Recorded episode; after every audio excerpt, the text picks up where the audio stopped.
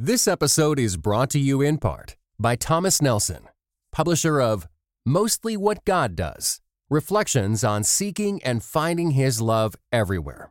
Written and narrated by number one New York Times bestselling author and broadcast journalist Savannah Guthrie. Available now everywhere you get audiobooks. Welcome to Grace Enough Podcast and the 12 Days of Christmas in July series, brought to you by SchoolhouseTeachers.com. A firm Christian based worldview is the springboard needed in today's world, which can be attained with a SchoolhouseTeachers.com education. Use code EXPLORE to pay only $179 for a two year ultimate membership during SchoolhouseTeachers.com Explore the World BOGO event. This is an incredible savings opportunity. Sign up now and receive a complimentary Explore the World tote while supplies last. Certain restrictions will apply. With your SchoolhouseTeachers.com membership, you can create your own homeschool schedule using over 400 unique courses, videos, lap books, unit studies, and more.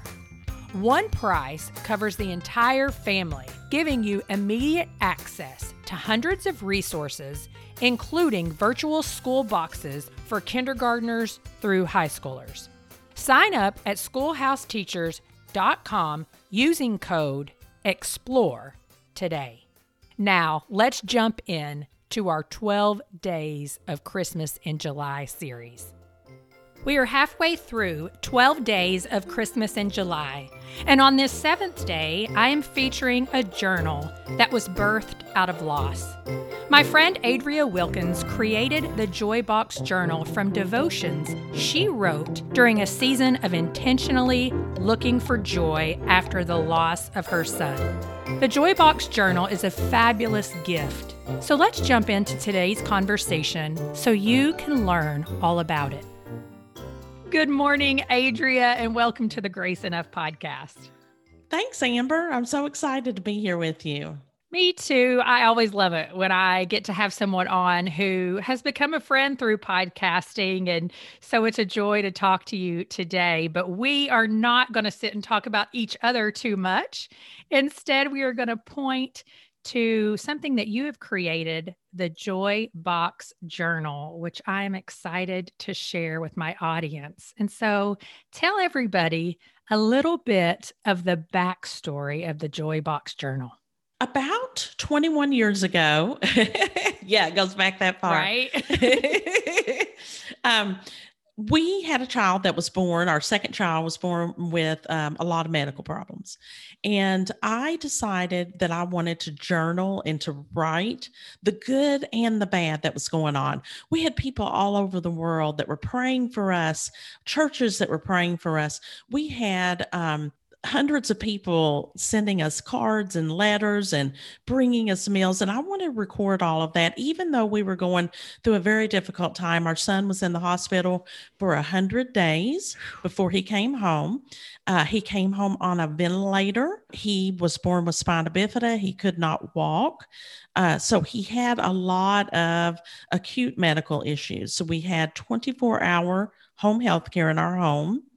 And so I decided that I needed to write. That was the way that I was going to be able to process some of my feelings that um, at times were sad, frustration, happiness, anger, joy, yeah. laughter, tears, all of those, mm-hmm. all into one moment. And so I had to try to figure out how to process that. And so I wrote and then I discovered as the years went on, I was asked to speak at a MOPS group and do devotions on a weekly basis.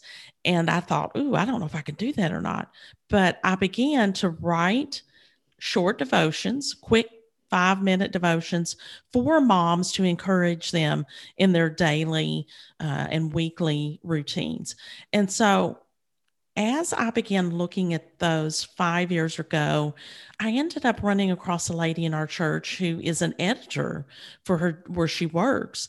And I asked her if she would look at some of my devotions that I had written and, and to see if possibly that I might put a book together. And she looked at those and got back with me and said, "Oh my, we need to we need to write some of this stuff." And she said, "Because you wrote so much of your material in the moment, mm. when you were going through stuff, she said there is so much real emotion there that you can feel coming mm. off of the mm. pages. And so we met for three or four months every Saturday at Panera Bread and we would meet for four hours at a time and we would work through four or five devotions and we would talk and brainstorm ideas for what a book would look like. And she helped me come up with an idea of writing a devotion slash journal that people could use. They could do a little reading and then we could offer them questions to journal and they would be thought-provoking questions about your life and how you can pull joy out mm. of any situation. So that's how it all kind of began and how it ended up happening right before it was placed into a publisher's hand. I love that someone came alongside you and offered her expertise. What a gift. Yes. So tell me, because your son, he did end up passing away. Was he at age six? Is I no, he I, was Three. Three. Okay. Mm-hmm. Your oldest. Yeah, my daughter was um, around the age, she was actually five when he was born. Okay. And so she was almost eight when he passed away. Yeah. Well, and I want to tell everybody who's listening if you would like to hear all of Adria's story, we have a friend, um, Neil, who has um, featured that on other people's shoes where you can go and find it. I will link that in the show notes. But I know that this journal also came out of that loss as well.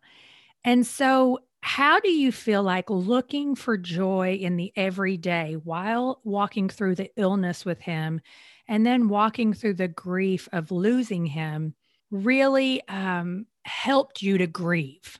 Well, I believe that because I was able to work through some of the uh, devotions that I had written about him. Now, mm-hmm. there are only two or three devotions in the book that are specifically about him. I try to do some devotions around just things that bring me joy, such as mm-hmm. creation and just the things that spark my interest. And then I go research those. But um, Neil Matthews on the Other People's Shoes, when he interviewed me, that was one of the hardest interviews I've ever done. He dug very deep into the grief that I went through and the forgiveness that I had to go through because you see, we had home health care, and um, my husband and I were not home uh, mm-hmm. when the incident happened with our son. And our son had actually been doing very well. He was getting ready to go to school early childhood school and the nurse was there with him and my husband and I were at work and his uh, our son's trach came out and the nurse could not get it back in. And so he basically suffocated. And he had been out of the hospital had not been in the hospital for over a year. The doctors were very mm-hmm. impressed with how well he was doing. And so it really was an accident mm. of his death. The ambulance got there. They were able to get the trach back in and they were able to get him started breathing again. But in the meantime, his heart had stopped. And then they even were able to get his heart started back. And they were talking about, wow, this little boy is like steel, you know, little um, trooper but he was brain dead at that point mm-hmm. because you see, we were able to teach Blake 15 sign language words. Yeah. He was able to get up and play like every other child and throw toys everywhere. He just had to sit or be in a standing wheelchair whenever he did those things. And so I had to walk through, even though I did not blame the nurse for the situation, I still struggled with what really happened. Why couldn't she get his trach back in when we were always able to get it back in? Mm-hmm. So um, I wasn't bitter towards her or anything like that because one day I was out walking in our neighborhood and of course thinking about the whole situation. And it was as if God gave me in my mind and told me he said you know what? There were many times that you and your husband did not have home health care and you were home by yourself and had to take care of your child by yourself you should be thankful that it was not you that could not get the trach back in Wow. and that she the nurse has to carry that with her and she really has struggled with it Yeah. and so i thank to god that i wasn't there that it wasn't me that could not get the trach back in and then i would have blamed myself for all Mm. those years yeah. and so, you know, we we even though it was difficult to let him go, and I often tell people this, and my husband says, "Well, be careful how you say this." But you know, three days later, we took him off of life support because he was brain dead. And when we walked out of the room, I said to myself, "I feel like a burden has been released off of me," Mm. and I felt the joy that only God can give. Everyone Wow. else was weeping and crying. But I said, I feel so good. Hmm. I don't have to say, is he going to live another day? Is he going to take Oh. another breath? Do I have to order medical supplies today? Are we going to have another nurse today? Yeah. All of those worries were gone. Hmm. And I knew where Blake was. He was in a better place. And I didn't have to worry anymore. Hmm. We had done all that God had asked us to do. We had given all that we had. And my husband Hmm. turned me around as we walked out of there and he said, I love you more today than I ever have. Hmm. And the reason why I get emotional right now, because I don't always, but I was thinking about a lady that was in there with us. We were able to have two people in the room with us when we took our son off of life support. And one of them was a lady named Glenna Ford. She was 70 years old and she was my rock that held me during those three years. Well, just passed away last week. And so that's part of my emotion. Mm-hmm. And then we had our pastor in the room with us. But I remember distinctly both of them saying, That was a precious moment, but we don't want to ever go through that again. hmm And there was also a doctor in the room with us, and she was expecting a baby. And I don't know how she did it. I don't know how she endured that moment with us. But it was a beautiful moment. The sky was blue. They had opened up the windows, and it actually ended up being, you know, he passed away in my arms. It ended up Ugh. being a very beautiful, relaxing moment. And when I laid him in the bed, it looked like he was taking a nap. And so I left out of there with peace. And I know that was probably a long answer to your question, but I had to kind of process it a little bit for you to understand Yeah. how to walk through a grief moment, but still have joy. Well, and that's the thing. I also don't want anybody to think that this book or this journal is only if you're walking through grief. It's Right. really a journal of what I like to call because this is something that someone trained me to do years ago when I was struggling was collect joy points. Like I had this somebody challenged me um i want you to spend one week trying to collect a hundred joy points and it was more of a because i was struggling with constantly being negative like everything was oh my gosh that's just so terrible you know and it was like just pay attention even to the way a bee lights on a flower Exactly. Yeah. and it was amazing. I'll still go back and read through like how I sat and watched ants like build a little ant hill. And like that was a joy point for me because I'm like, this is incredible. These little things are like building this whole kingdom. Oh, yes. And so that's really what the journal is about helping us process things that bring us joy that we do not often pay attention to. And so tell me, what are some of the prompts? Like if someone were going to buy this journal, What are some of your favorite prompts in it that just gives them an idea, a flavor of what they may receive?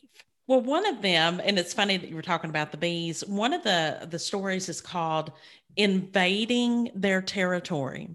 And it was one day I took a blanket and I laid out in the backyard and, um, you know, was just trying to relax. And all of a sudden, I looked down because I was laying there on my stomach. I looked down and I see all these ants. You know, they were walking in a line. And I'm like, oh. And then there were bees flying around me. so fascinating. Oh my goodness. Yeah. I mean, there was so much activity mm-hmm. that it actually became anxiety to me because I felt like I had invaded mm. the land of the little bees and bugs. And literally, the ants, I had messed up their little trail and they had to start going around, around. my blanket. And so I talk about, you know, I invaded their territory encouraging people to invade, you know, invade territory and get out there and discover what is going on, the activity. I just wrote a new devotion the other day and I let my editor read it and she goes, Wow, I don't think that I've ever thought about this before. I told her, I said, I went out one morning, I decided today I'm going to sit on my front porch, which I love, and I'm going to take in all the activity that goes on in the morning mm. outside. And then I'm gonna, then I took that same day and in the evening I sat out on my front porch and took in the activity. The morning was bustling with activity and energy, and the bees were flying everywhere, and people were out and active, and just everybody was so busy. But in the evening, everything was quiet, and people were coming home from work and they were mm. walking a little slower the birds weren't quite as chirpy, you know. And so she said, Wow, I don't think I've ever really thought about doing something like that. And so this is what I encourage people do with my book. I basically give them a little short read of something that happened um, in, you know, in my life. Um, we had uh, a friend that uh, he was 70 years old at the time and he would go out and mow the grass and he would come in and he would say boy that's good for somebody that has half a heart because he literally only wow. had half a heart but he could get out and mm-hmm. work and work the land and he actually built a little corner chair for our son Blake when when he was little and alive, and you know, so I dedicated that little story to him called Half a Heart, and I just said, and one of the quotes at the end was, even though Lewis had half a heart, the love that overflowed from him was immeasurable. I wonder what I can do with a whole heart. So if you stop and think about that, and one of the questions that I ask you is who has gone out of their way to make something for you that would help you? What did they make and what emotion did it stir in you? And so basically, for me, they're simple little questions, but I have had people that have told me that the book may look simple, but the thoughts that it brings into your mind and the way that it makes you stop and think and the way that you ask the questions open up things that I never thought would encourage me or even bring a tear to my eye. And mm. so. I have been really surprised by comments like that. And there have been multiple people that have told me that that happened to them. Mm. Well, and that's the thing too. When I think about something like this, so often someone may think about a journal as them just sitting down and journaling their thoughts, which I'm a huge fan of because um, I feel like sometimes to connect with God, we really need to know what's going on in our inner life. And sometimes we don't know what's going on in our inner life because unless you process it out loud or on paper, um, at least for me, and I know this is true for a lot of people, you really are just not aware of the work that God is doing in you and outside of you. And so, with the journal, these prompts, um, these stories allow you to process that inner life a little bit more, which makes us so more, so much more open to just acknowledging the work of God in our lives. And so, that's something I love about it. And before I ask you the last question, Um, I want everyone to know too the journal comes with this sweet little box that you put together on the inside. Um, it, it's really a great gift journal. It's just a great personal journal. But tell everybody a little bit about what the box is and its purpose. So, at the end of each devotion, along with the questions that you journal, there is a little extra question called a Joy Box Note. And this one on Half a Heart that I was just telling you about it is a question that says, Describe a time when you reached out to help someone and how it made you feel. There are six little notepads at the back of the book. And they're cute little notepad, notepads. One uh, they say like joy moment and a wee bit of joy. And you go back there and write your answer on that little notepad. And there's a box in the front of the book that you pull out and put together. And you put your little note in the box and you have that little box for your family, your friends, for generations to come, so that they can know what has brought you joy. Mm-hmm. And so it's just little bits of information about who you are, what brings you joy. Some of them are simple questions like what's your favorite flower and why. But you know, there are people that I'm going to give you this example. My husband is a minister and he just did a funeral for a lady, and people did not know her very well. Hmm. Actually, they didn't know much about her. And she was like in her 80s. Wow. They didn't know what her favorite flower was. They didn't know anything much about her because this lady was not open with her life. She didn't have any kids. Her hmm. husband had already passed away like 20, 30 years ago. So my husband was trying to reach out to a couple of different people at church yeah. and ask them specific questions about her life. No one knew. Hmm. So you say, well, you know, if I'm going to write down what my favorite flower is, what good information is that? Because that's an important piece of your life. What that is what brings you joy. The beauty of that particular flower, the details and the colors of those flowers, and maybe even the time of year that mm-hmm. those flowers grow in. So it can give you a lot of information about who you are. Well, and I've learned too with learning to do that yourself, if you do have children, actually helps your children to do that. And then that just keeps getting passed on. Like I didn't really um and I don't think a lot of people do grow up in a family where we were really good about practicing, like, I appreciate this about you, or at birthdays, you know, like, this is what we love about you, you know, going around. And so in our family, we've made that a practice where sometimes at dinner, all of a sudden, someone will just say, uh, we're going to go around the table and tell each other what we appreciate about each other. Hmm. Or we're going to go around the table tonight and I we want to hear like what your favorite book is that you've read in the last whatever. And I mean my kids are little. They're 5, 8 and 11. But it's just like that. Like when you start talking about the intricacies of a flower or like sometimes when we're outside on a walk, I'll say, "Okay, everybody stop. Tell me what you hear." That pours into them paying attention and yes. then hopefully they will become people who pass on to pay attention. Yes. Um, and those things do matter. And that's why it matters because while legacy, people may not remember us, they are going to remember the things that we did, particularly the things that help us point out our creator. Yes, that's exactly what it's meant to be though is and and I do that. Sometimes I I will actually go out and sit on my front porch and I will say, I want to name every sound that I hear. You will be surprised at how much we don't realize that we're hearing. Mm-hmm. it's true.